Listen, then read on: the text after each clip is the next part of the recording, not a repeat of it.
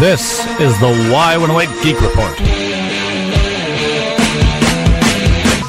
The latest in movie and TV news. Here's Nick Chino. We got a new trailer for Star Wars The Last Jedi. I've seen this raw strength only once before. It didn't scare me enough then. It does now.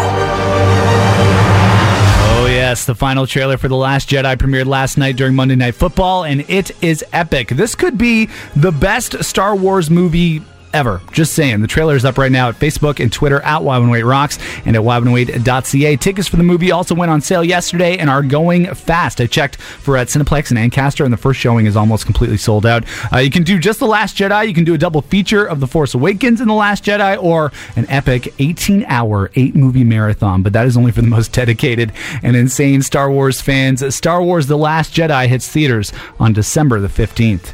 And we got a new trailer for Justice League. World needs Superman.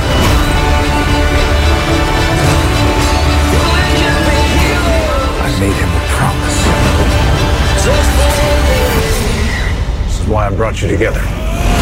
Oh, yes, there was another big trailer that came out over the long weekend. It, it, wasn't Star Wars, but still pretty darn big. We got another look at Batman, Wonder Woman, The Flash, Cyborg, and Aquaman, with even a tiny glimpse of Superman, who, uh, spoiler alert, is dead right now in the DC universe. The trailer isn't as epic as Star Wars, but still pretty darn cool. Justice League hits theaters on uh, November the 17th. It's coming up real soon.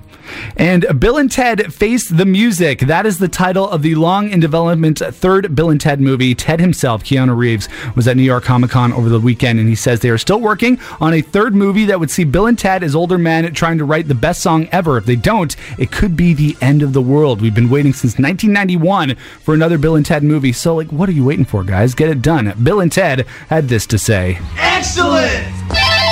I'm Nick Chino. That's your Y108 Geek Report.